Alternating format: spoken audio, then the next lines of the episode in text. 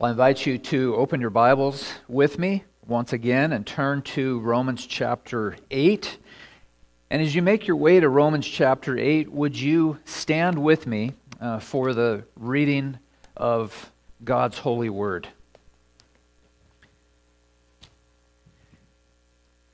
We'll be reading this morning beginning in verse twenty-nine.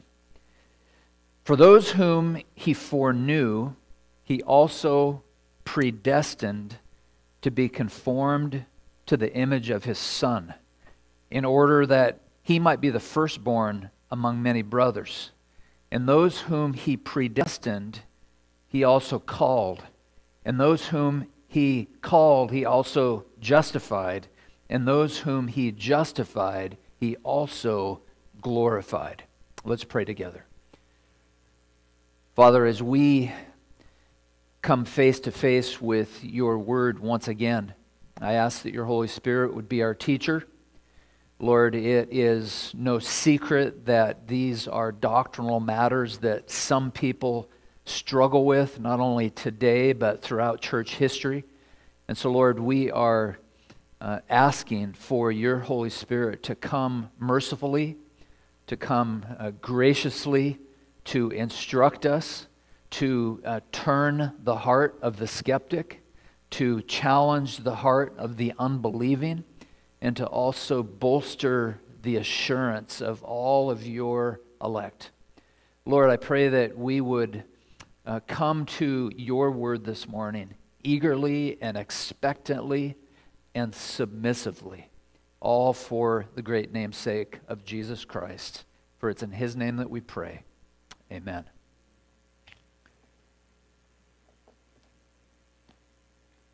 Well, this is part two of a message that we began last week that we entitled, The Golden Chain of Salvation.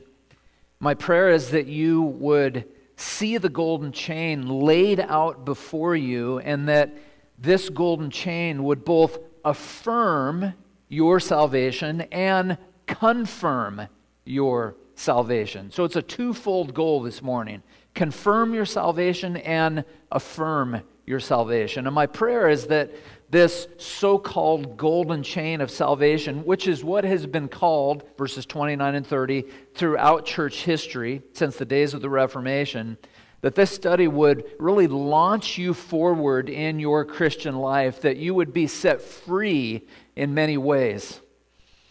Last week, we laid the groundwork for the golden chain of salvation by examining what I referred to as the infrastructure of sovereign grace. And we looked at several benefits of approaching this subject in this way. And one of the benefits that we looked at is that we are able to define key terminology. And so this morning, for the benefit of those of you who didn't have a chance to be with us, and for those of you who were with us who may need a good solid review, I want to briefly review the words we looked at last week, and then we'll move forward uh, to continue our study together.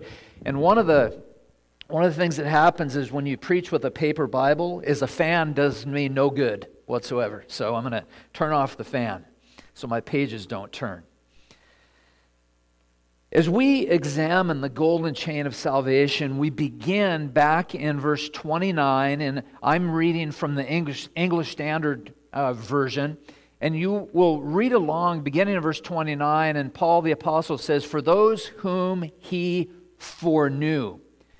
If you were with us last week, you'll recall that I had you highlight that word. And so those of you who are joining us for the first time this week, I would encourage you to, to highlight that word, underline that word, foreknew. Indeed, that is the first link, that is the first link in what we're calling the golden chain of salvation.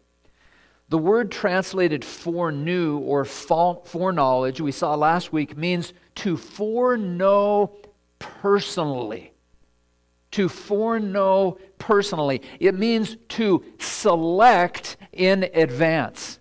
Now, we drove home the point last week that God possesses definite, exhaustive foreknowledge. That's the way theologians describe it. And that's a fancy way of saying that God has perfect and comprehensive knowledge of everything in eternity past, perfect and exhaustive foreknowledge of everything in the present, and he has perfect and definitive foreknowledge of everything in the future.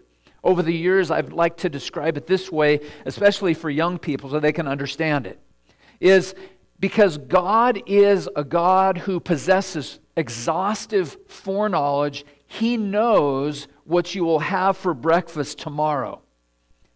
Now, some of you are, are very sharp.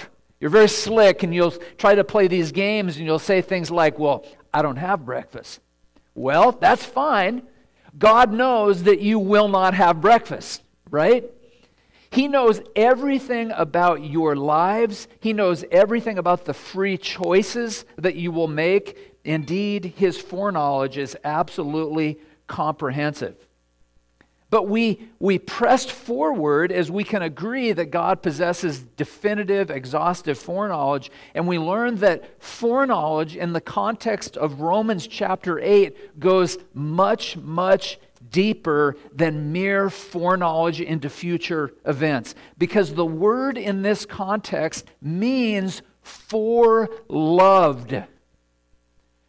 I, I, I wish you could be a fly on the wall for the conversations that I had last week, for the emails and the text messages that I received last week, and for all that I was able to hear from the attenders and the members at Christ Fellowship around this word, foreknowledge. Because that became a, a, a, a brand new theological nugget for some of you when you learned that when the scriptures say in Romans chapter eight, twenty-nine that he foreknew, he does more than merely know what will happen. He foreloves us. And the response that I got was simply overwhelming. It was breathtaking, especially from one text message that I got from a college graduate.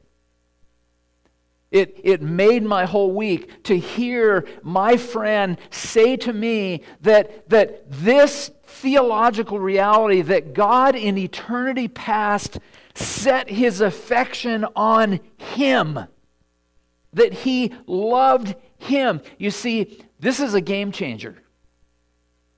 This is a game changer, that, that God not only knows you in eternity past, before you were born, before your parents were born, before your grandparents were born, take it back as far as you want to go. You have to go all the way to eternity past. Before the cosmos were created, God set his affection on you.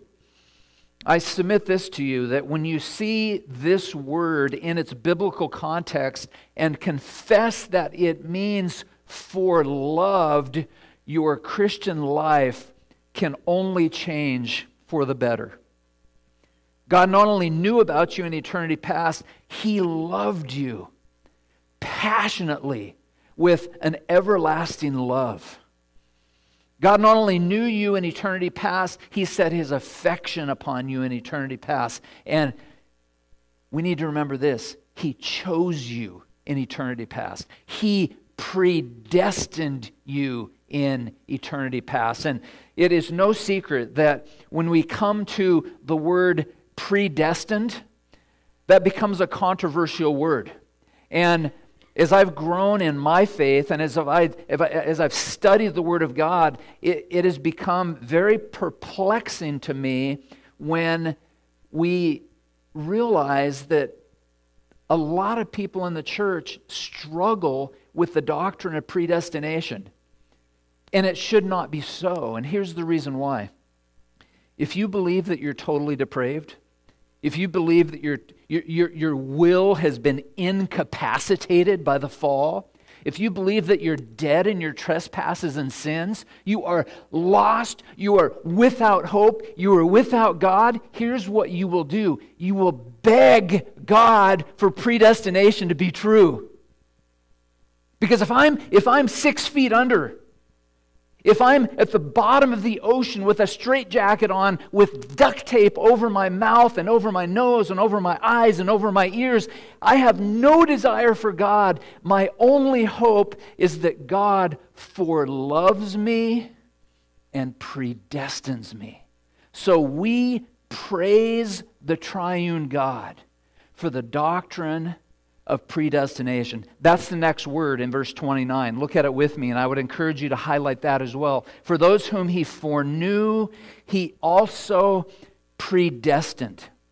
We saw the definition of this word translated predestined, or the theological notion of predestination. It simply means to predetermine. It means to determine something ahead of time or before its occurrence. It means to foreordain. It means to, to appoint. We looked at Ephesians chapter one, verses four and five that say, even as he chose us in him. That is, the Father chose us in Christ before the foundation of the world, that we should be holy and blameless before him. Now, people over the years have asked me who wrestle with this matter, and even those who don't wrestle but have a very legitimate question. Why did God choose me? Why did he choose me but pass over others? And for years and years, I always gave the most humble response I knew, and I went something like this. I, I don't know. I just don't know why he chose you but didn't choose your neighbor. Why did he choose Tom, but he passed over someone else? And I have since given up the humble response. Hopefully the re- response is still humble, but in the context of Ephesians one, we find our answer.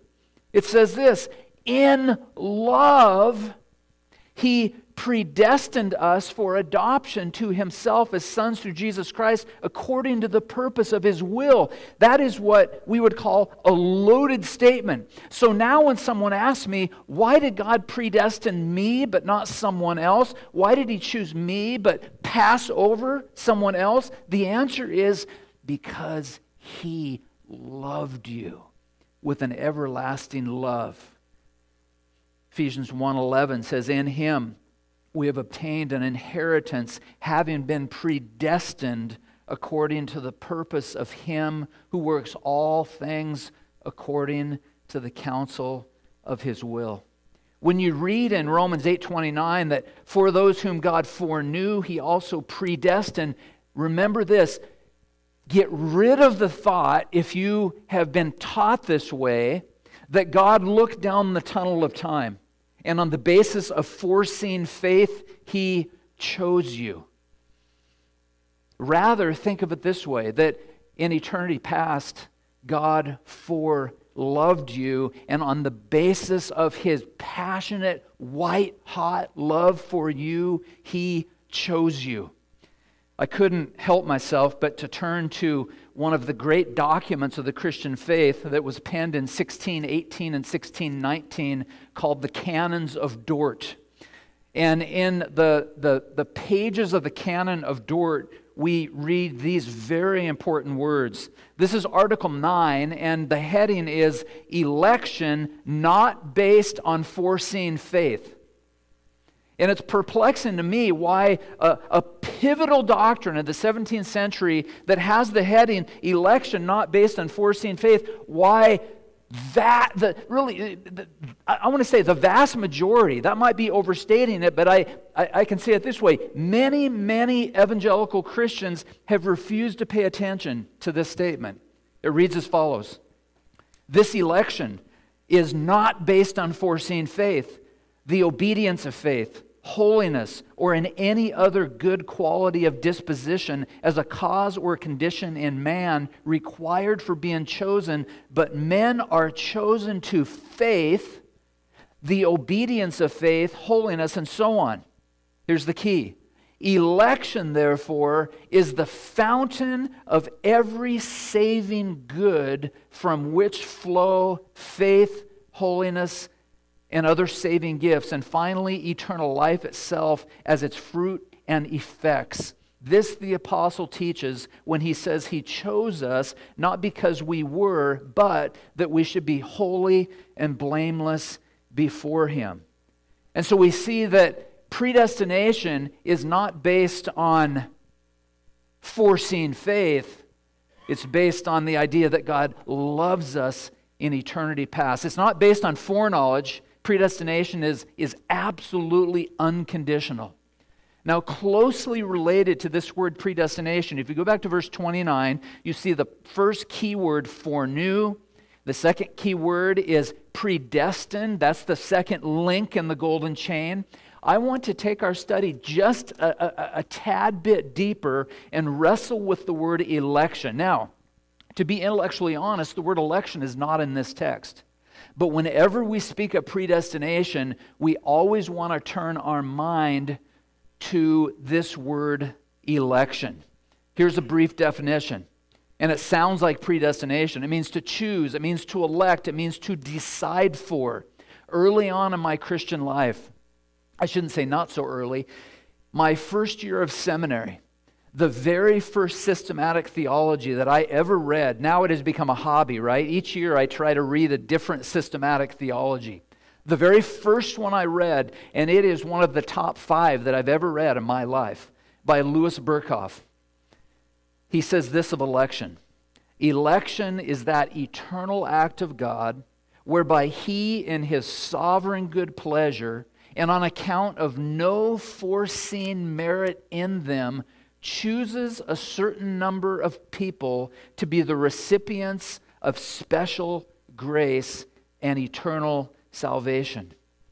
That's a book that was published in nineteen thirty-nine. Now move forward to nineteen ninety-four when Wayne Grudem publishes his excellent work, Systematic Theology.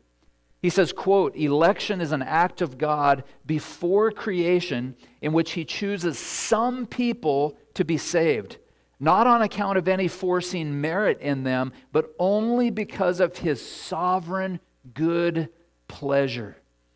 I want to show you where this doctrine of election surfaces in Scripture. I'm only going to give you four or five passages, but no, there are, are tons of passages that help to bolster the case for the doctrine of election. Begin in Deuteronomy chapter seven, verses six and seven. The Word of God says, "For you are a people holy to the Lord your God. The Lord your God has chosen you to be a people for his treasured possession. Out of all the peoples who are on the face of the earth, it was not because you were more in number than any other people, but that the Lord set his love on you and chose you, for you were the fewest of all peoples." Who did God choose in redemptive history in the days of the Old Testament? He did not choose the Babylonians. He did not choose the Hittites.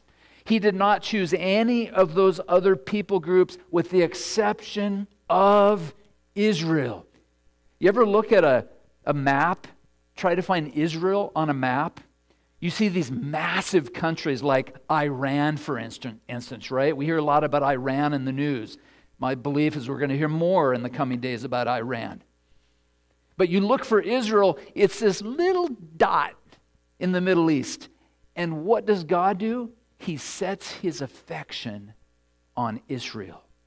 Psalm chapter one thirty-five, verse four says, "For the Lord has chosen Jacob for himself, Israel as his own possession." Isaiah forty-one, eight and nine, "But you, Israel, my servant Jacob, whom I have chosen, the offspring of Abraham, my friend, you whom I took from the ends of the earth and called from its farthest corners, saying to you, you are my servant. I have chosen you and not cast you off." So, my friends, this speaks to the doctrine of election. Isaiah chapter forty-two, verse one, "Behold, my servant whom I uphold, my chosen, in whom my soul delights. I have put my spirit upon him. He will bring forth justice to the nations." A brief theological explanation. Three things in particular. Realize that in every case, election is to perform a task, a specific function. And so a few examples in Colossians chapter three, verses twelve and thirteen. Paul the Apostle says, put on then as God's chosen ones. Who are God's chosen ones? Those are all those who are numbered among the elect. Put on then as God's chosen ones, holy and beloved, compassionate hearts, kindness, humility, meekness, patience, bearing with one another, and if one has a complaint against another, forgiving each other, as the Lord has forgiven you, so you must also forgive. You must also forgive. And so we see there is a task, and here in this passage, only two verses, those who are numbered among the elect, those who are the elect of God, we have some things to carry out. We have We have commands that we are, are to obey. We are to submit to the Word of God. In John fifteen sixteen, Jesus says, you did not choose me, but I chose you and appointed you, here's the task, that you should go and bear fruit and that your fruit should abide, so that whatever you ask the Father in my name, He may give it to you. Have you ever heard someone say something like this? Well, I'm one of those liberal Christians. That one always gets me. I'm a liberal Christian. And here's the translation. You ready? You heard it here first. I don't need to obey Jesus. I'm a liberal Christian. Would you turn with me to the book of Luke just for a moment? Because this is a message for all our liberal and even maybe more penetratingly uh, progressive Christian friends. Look at Luke chapter six, verse forty-six. And if this is a new one for you, uh, this is worth highlighting, and this is worth memorizing, and remember it for the rest of your days. For all our liberal Christian friends, and for everyone here this morning. Verse forty-six, Jesus says, why do you call me Lord, Lord, and not do what I tell you? Amen? May I take it one step further? Why do you call me Lord, Lord, but refuse to believe my word and submit to my word and believe these great doctrines that flow forth from the Word of God? In every case, election is to perform a task. When God chose you in eternity past, He had some very important tasks that you would fulfill. Number two, election is a sovereign act of God. Election is a sovereign act of God. In First Thessalonians chapter one, verse four, Paul says, for we know, brothers, loved by God. And that, that, that phrase should explode with meaning for you, because it's not mere love. This is love that began in eternity past. How would you explain eternity past to a four-year-old? Well, little Johnny, it was a long time ago. Before Mommy? Yes, before Mommy. It was a long time ago. It was before creation. That we know, Paul says, brothers, loved by God, that He has chosen you. And so one writer says, the goal of God in election, and I want you to pay close attention to this, because if you, like me, early in my Christian journey, struggled with the doctrine of predestination and election, by the way, I hated it. I was one of those big free will guys. Are you a free will guy? If you are, I can relate to you. But listen to what this author says. The goal of God in election is the elimination of all human pride, all self-reliance, all boasting in man. Positively, His goal is that boasting would be in the Lord. And so I hope when you hear the doctrine of predestination and election from this pulpit, what you'll hear is we are boasting in the Lord. Number three, I want you to see that the elect belong to God. The elect belong to God. They are His possession. May we as Bible-believing Christians never utter the words, "It's my body and I'll do with my body as I please." The elect belong to God. They are His possession. Nehemiah chapter nine, verse seven, "You are the Lord, the God who chose Abram and brought him out of the Ur of Chaldeans and gave him the name Abraham." Abraham became the special possession of the triune God. One writer says another way of talking about His choosing is to say that God knew, K N E W, He knew Abraham in the sense of setting His special attention on Abraham and acknowledging him as His own possession.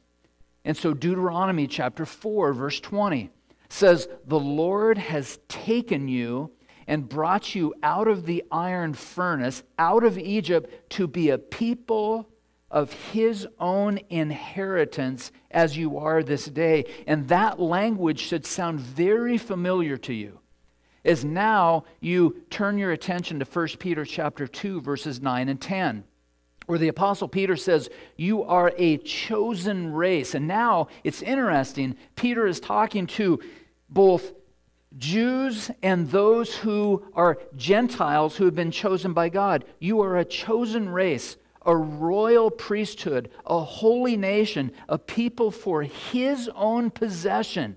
Purpose clause, "that you may proclaim the excellencies of Him who called you out of darkness into His marvelous light." Once you were not a people, but now you are God's people. Once you had not received mercy, but now you have received mercy.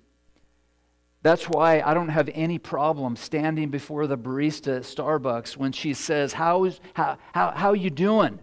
And my response is, better than I deserve. Why could I say that? And why should you say that? Because there was a day when I didn't have mercy, but now I have mercy. Here's what I deserve. I deserve to go to hell. Here's what you deserve. You deserve to go to hell. Once you had not received mercy, but now you have received the mercy of God. And so think about the links on the golden chain. We, we begin in verse twenty-nine. For new is link number one. Predestined is link number two. To be conformed to the image of His Son in order that we might be the that, that He might be the firstborn among many brothers. Verse thirty. The next word to highlight. May I encourage you to highlight the word called. If you're reading in the English Standard, it's, "and those whom He predestined," that's review, "He also called." Now, last week, my, my goal is to help you understand foreknowledge in a biblical sense, that foreknowledge is more than mere foresight into the future. Rather, it's He foreloved you. When we look at this word called, at least from my perspective, th this was the game changer for me. And I never anticipated that this little, this little tiny word called would be the word that would shift me from being a card-carrying Arminian to being a passionate Calvinist. Are you allowed to say that? The word called. I want to have you turn in your Bibles to several passages with me. First, notice in Second Thessalonians chapter thirteen. And let's let your fingers do the walking, if you would, and let's I want to hear those pages turning or the iPad flicking, right? Second Thessalonians chapter two. Second Thessalonians chapter two, verses thirteen and fourteen. Listen to what Paul says.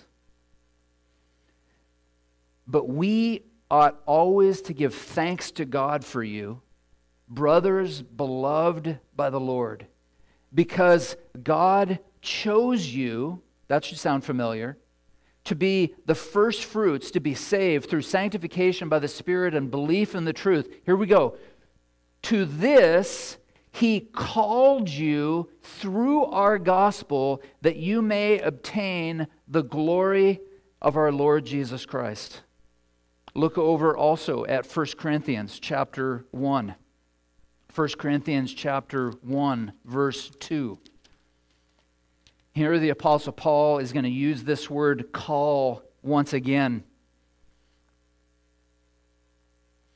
He says, to the church of God that is in Corinth, to those who are sanctified in Christ Jesus, called to be saints together with all those in every place, call on the name of the Lord Jesus Christ, both their Lord and ours. Drop down to verse nine. He says, God is faithful, by whom you were called into the fellowship of His Son, Jesus Christ our Lord. One other you don't need to turn to is in First Timothy chapter six, verse twelve. Paul says, fight the good fight of faith. Take hold of the eternal life to which you were called and about which you made the good confession in the presence of many witnesses. Now, go back, if you would, to our text, to Romans chapter eight, and drop down, talk about a lot of review, verse twenty-eight. Notice, and we know that for those who love God, all things work together for good, for those who are called according to His purpose. For those whom He foreknew, He also predestined to be conformed to the image of His Son, in order that He might be the firstborn among many brothers. And those whom He predestined, He also called. Now, some of you are probably scratching your head right now saying, well, where is he going with this? Because I don't have my phone with me. I always leave it, right, so it doesn't bug me while I preach. You don't want to get a call during the message, right?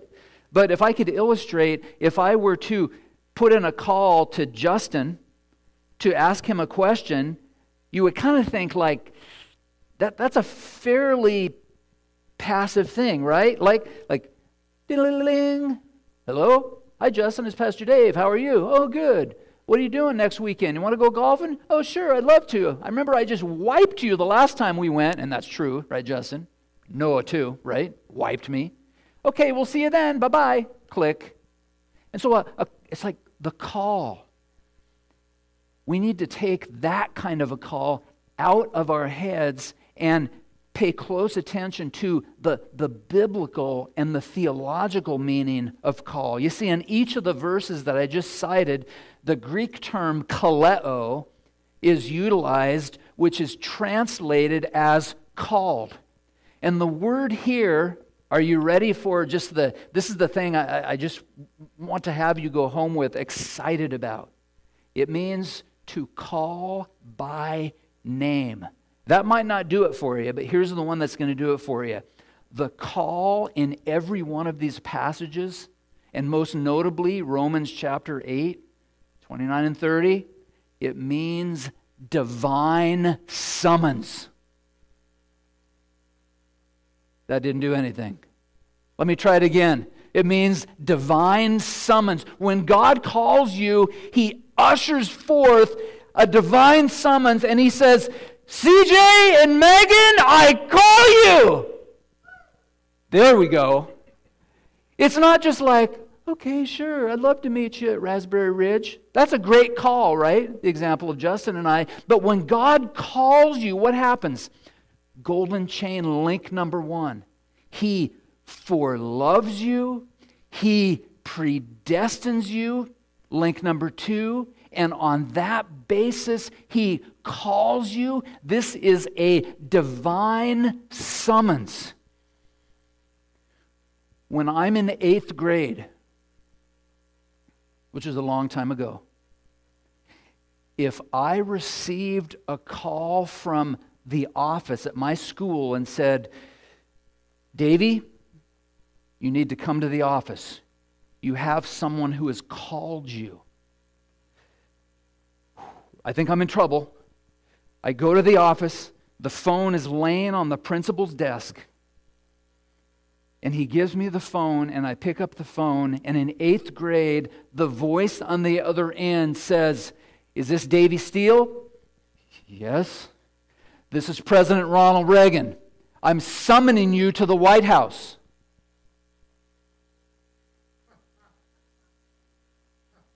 My response? President Reagan, I'm going to use my free will to say no. May I be so crass to say, what kind of a fool would say no to that invitation?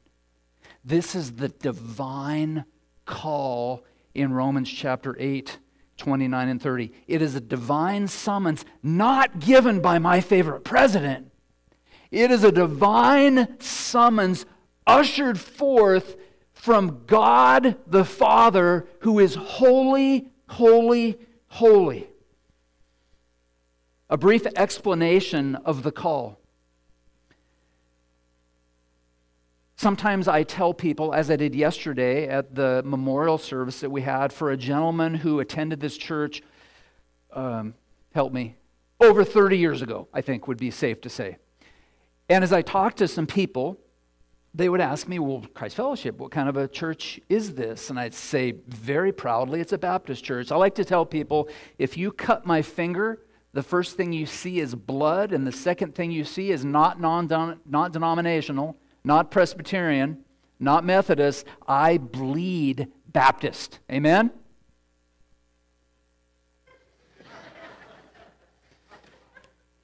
And so since I bleed Baptist, I want to read to you a section from the sixteen eighty-nine Baptist Confession of Faith. And for those of you who were raised in the Reformed tradition, those of you who cut your teeth on the Westminster Confession of Faith, as did I as well, you need to realize that what I'm going to read from the sixteen eighty-nine Baptist Confession of Faith is basically copied from the Westminster Confession of Faith, which was penned in sixteen forty-seven. And the reason I want to give that brief history lesson is this. Oftentimes, I will talk about the doctrine of predestination, and the response goes something like this. Oh, that's, that's a Reformed belief. Oh, that's what, that's what the crazy Presbyterians believe. Well, that is what the crazy Presbyterians believe, but so do we, right? In sixteen eighty-nine, when the Baptist Confession of Faith was penned, these words Fl uh, flowed forth from their pens. Those whom God hath predestined unto life, he is pleased in his appointed and accepted time, effectually to call by his word and spirit out of that state of sin and death in which they are by nature to grace and salvation by Jesus Christ, enlightening their minds spiritually and savingly to understand the things of God, taking away their heart of stone and giving them a heart of flesh, renewing their wills, and by his almighty power determining them to that which is good and effectually drawing them to Jesus Christ, yet so as they come most freely are being made willing by his grace. Now the statement continues, and I have not included this in your notes, but it's equally as important. It says, the effectual call is of God's free and special grace of alone, alone rather, not from anything at all foreseen in man, nor from any power or agency in the creature, being wholly passive therein, being dead in sins and trespasses, until being quickened and renewed by the Holy Spirit, he is thereby enabled to answer this call and to embrace the grace offered and conveyed in it, and that by no less power than that which raised up Christ from the dead. Now, that's something you might, you might need to read again several times, but I would submit this to you, that those two paragraphs contain, it's as if we approach this treasure chest and we open the treasure chest and we just started throwing up diamonds and jewels and, and nuggets of gold. That's exactly what's happening here. Move now with me to the cause of the call.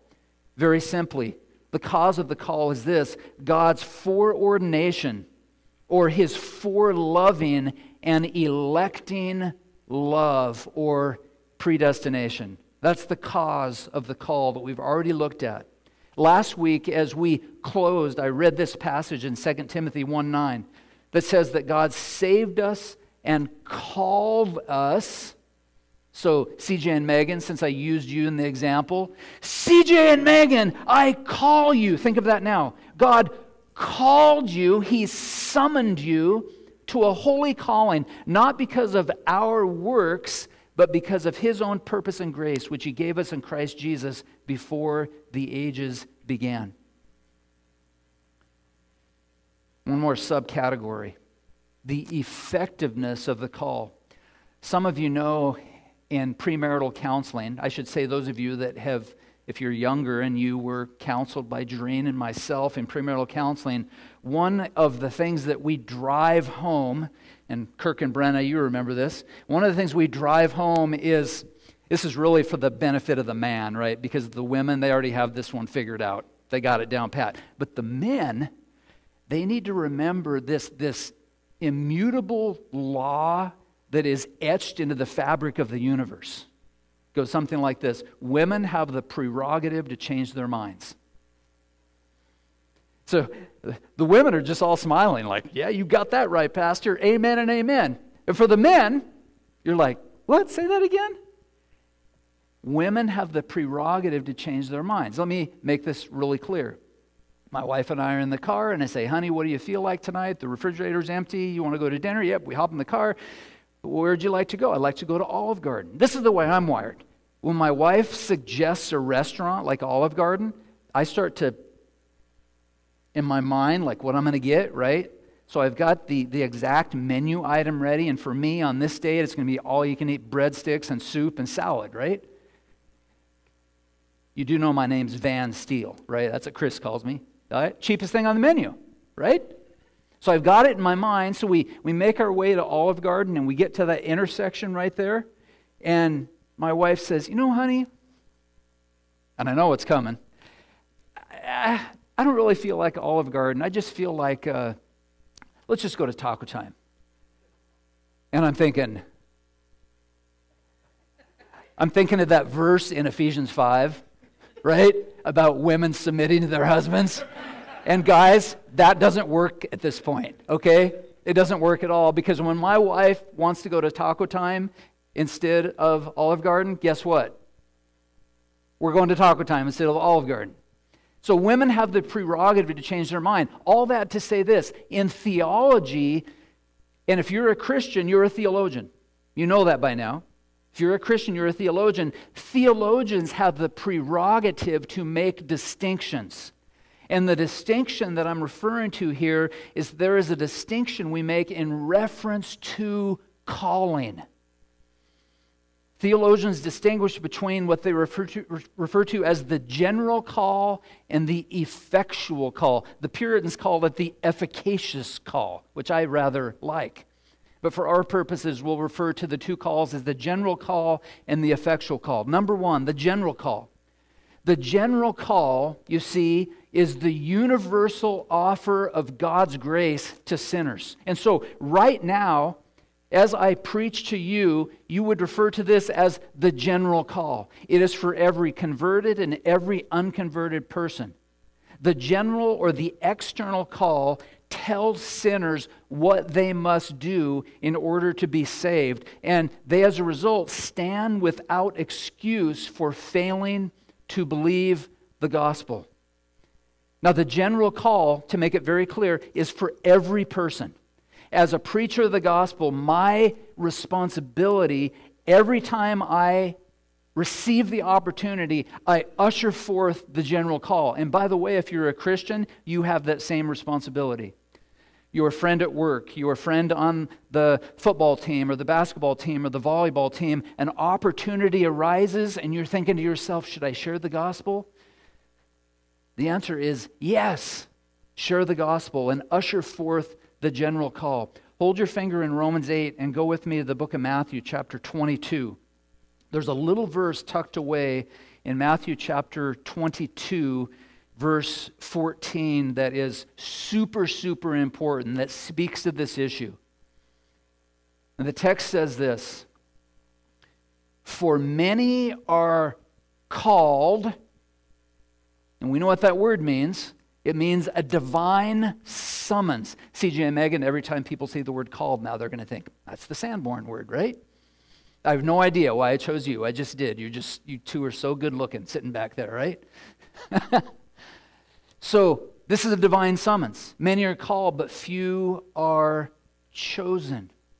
The general call is the first part of the verse. Many are called. That is to say, everyone has an opportunity to hear the gospel, but the latter part of the verse, but few are chosen, that is what theologians refer to as the effectual call, which has several components. The effectual call is the call of God the Father that brings the sinner to faith. Just for fun, raise your hand if you remember the day you became a Christian. You kind of remember where you were and what was going on, and you heard the gospel, and some of you are like my professor, Cal Blom, who thought to yourself, man, why is that the first time that the pastor preached that message? And if you're like my professor, Cal Blom, you would probably heard the message dozens, maybe hundreds of times, but it wasn't until that moment, that time, that little moment in history when you believed. What happened? That was the effectual call of God the Father that brought you to the place of saving faith. The Puritan Thomas Watson says it like this: by this call, and he's referring to the effectual call, the heart is renewed and the will, the will is effectually drawn to embrace Christ. Notice secondly, the effectual call is powerful, and Watson's words make reference to that. He continues, the effectual call is mighty and powerful. God puts forth a divine energy, nay, a kind of omnipotence. It is such a powerful call that the will of man, listen, has no power to effectually resist. That is to say, if God calls you, you will come. Everyone got that? If God calls you, you will come. It's what we refer to as irresistible grace, the effectual call. That leads to the third subpoint, that the effectual call is guaranteed. And if logic doesn't do it for you, if, if biblical logic doesn't do it for you, let me share this story from John chapter eleven. Jesus said to the woman, this is the story concerning Lazarus, did I not tell you that if you believed, you would see the glory of God? So they took away the stone, and Jesus lifted his eyes, and what did he see? A corpse. And Jesus said, Father, I thank you that you have heard from me. You have to imagine the people in this setting, they were disappointed that Jesus took so long to get there. And I think me, knowing myself, how I'm wired, if I would have been disappointed that Jesus kind of took his time to get to Lazarus' tomb, when Jesus prays, Father, I thank you that you have heard me, I'm thinking to myself, are, are, you, are you kidding me? Pick up the pace, right? He says, Father, I thank you that you have heard me. I know that you always hear me, but I said this on account of the people standing around that they may believe that you sent me. Now I think I'm even more irritated. I'm like, come on, what's going on? When he said these things, he cried out with a loud voice, Lazarus, come out. And if you know your Bible well, you know what happened is that Lazarus utilized his free will. So glad that you're laughing. What do we know about Lazarus? He was deader than a doornail. And so when Jesus ushers forth, think Sanborn's, when he ushers forth the divine call and says, Lazarus, come out, what does Lazarus do? He comes out. And so when, when the God of the universe issues forth a divine call, that divine call is absolutely and unmistakably guaranteed. Every unconverted sinner is dead in sin, unable and unwilling to come to God apart from his enabling grace. And so when elect sinners like Lazarus hear the call of God, they are raised to life powerfully. John Piper says effectual means that the call itself effects what it demands. namely faith. Those who are called have their eyes opened by the sovereign, creative power of God, so they no longer see the cross as foolishness, but the power and the wisdom of God. The effectual call is the miracle of having our blindness removed. Were it not for the effectual call of God in my life, and what came behind the call? Predestination. What became behind predestination? For loving, were it not for that, I would not be standing here right now. I would still be dead in my trespasses and sins. There's a final point that's not in your notes, and frankly, I can't remember if it's on the screen or not, but it's an important one, and that the effectual call is only given to the elect. There it is. Many are called, but few are chosen. If the effectual call were given to all, here's what we know. All would be saved. If God ushered forth that divine summons to all, then all would be saved. We need to remember that an effectual call for all, because that's what some people believe, and I talk to people like this. If you believe the effectual call is for all, that's tantamount to universalism, which is nowhere taught in Scripture. And so the effectual call is not given to all because all are not justified. Many are called, but few are chosen. And here's the point, I, once again, I don't believe is in your notes, but it's important nonetheless. The effectual call, as I've said earlier, is irresistible. It's utterly irresistible. The great Bible expositor, James Boyce, when he went to be with the Lord as a, as a very young man, middle-aged man, I should say. He went to be with the Lord. R C Sproul said that when I heard James Boyce died, I said, God was judging America. Never forget that. Doctor Boyce says, when God calls us to faith in Jesus Christ, He calls effectively, succeeding in His purpose to save us. The grace of God's calling is overwhelmingly efficacious.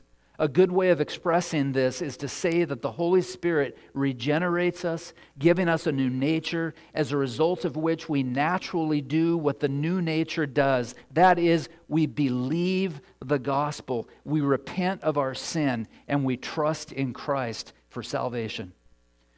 Foreknowledge, predestination, calling, and I promise to be quick now. Look also in verse thirty and highlight the word justified. Justified. That's the next link in the golden chain of salvation.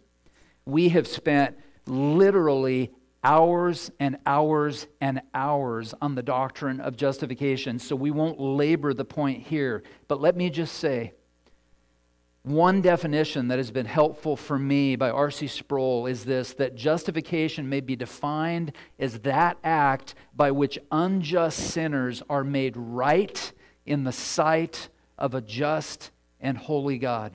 We have learned in previous studies that when God justifies sinners, He does not make them righteous. What does He do?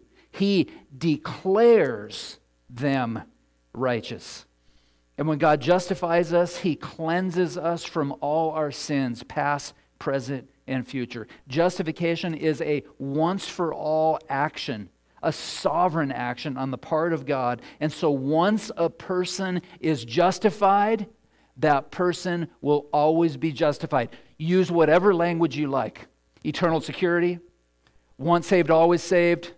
If you're justified, you will most certainly be glorified, which is the final link in the golden chain of salvation. And those whom He predestined, He also called, and those He called, He also justified, and those whom He justified, He also glorified. I made reference to logic last week. If you don't like logic, you should like it now, because this is divine, God-centered, irrefutable logic. There's some things in Scripture to argue about. We can agree to disagree. This is not one of them.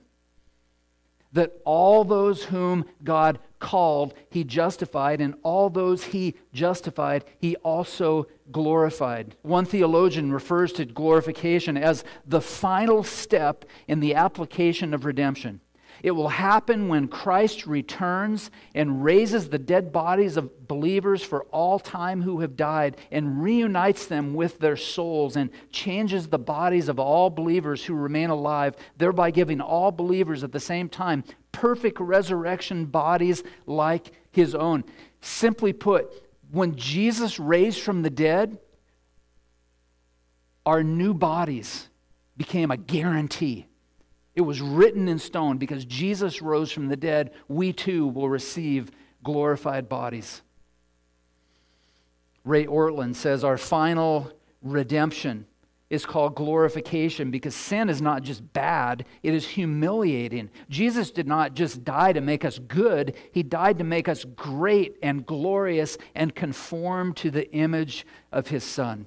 As we close, I want to show you a, a diagram that will illustrate last week and, and today put together. This is the golden chain of salvation, that God foreknew some.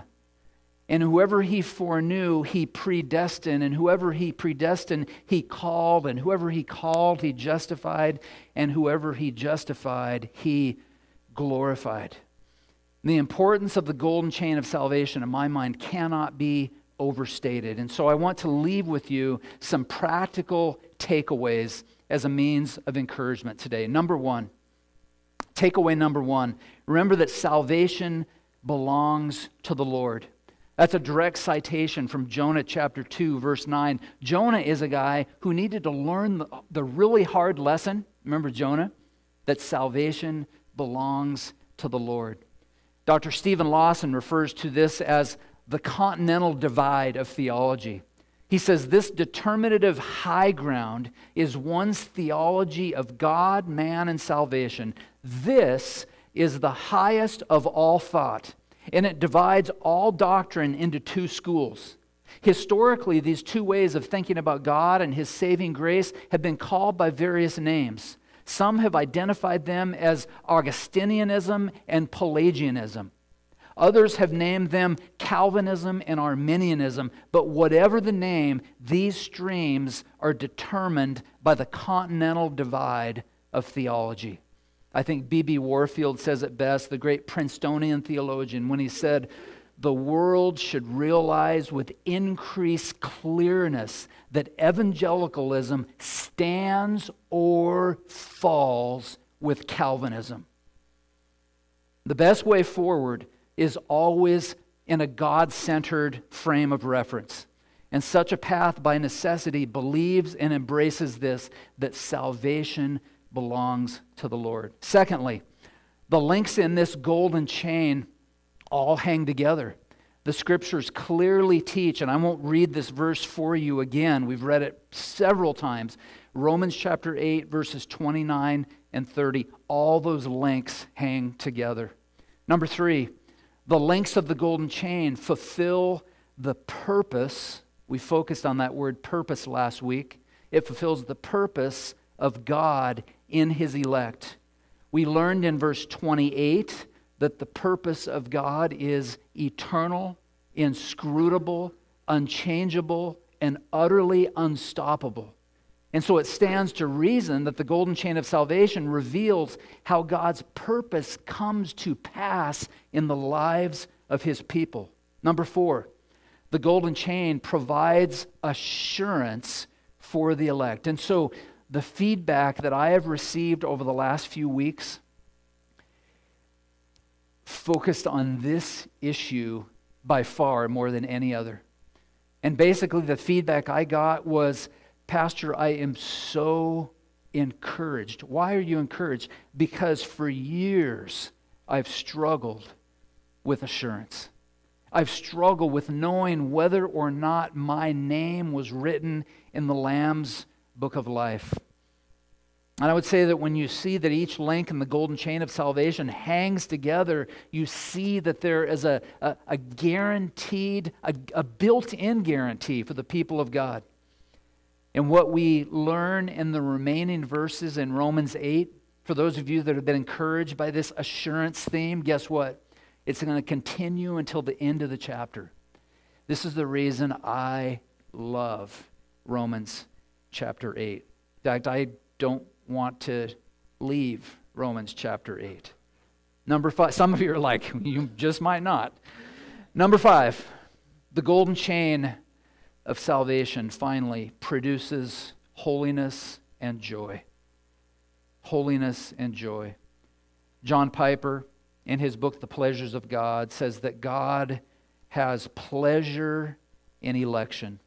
To know that this is true, to know why it is, is to see another facet of the glory of God. And that sight is the power to make us holy and happy people. Remember to never buy the lie that God wants you to be holy but not happy. Holiness comes with happiness. I'll make this guarantee. If you're a holy person, you will be a happy person. You will be a happy person. We have the chance now, and I want to invite the worship team to come with really an extended time of worship. And I want to encourage you to take this time as the worship team leads us to, to thank the triune God for the salvation that He has extended to us. And I have this thought, and this isn't to make any of you all feel strange at all, but I'm a baseball guy, right? And I remember there was a pitcher in the eighties when, when the manager called his number in the dugout. No one else has done this since. He sprints to the mound. Wouldn't it be cool sometime if we said in the worship team, right, at a response, they all just ran up there. Wouldn't that be cool? That's what's going on in my heart, and I hope the same is going on as yours as well. Let's stand together and sing.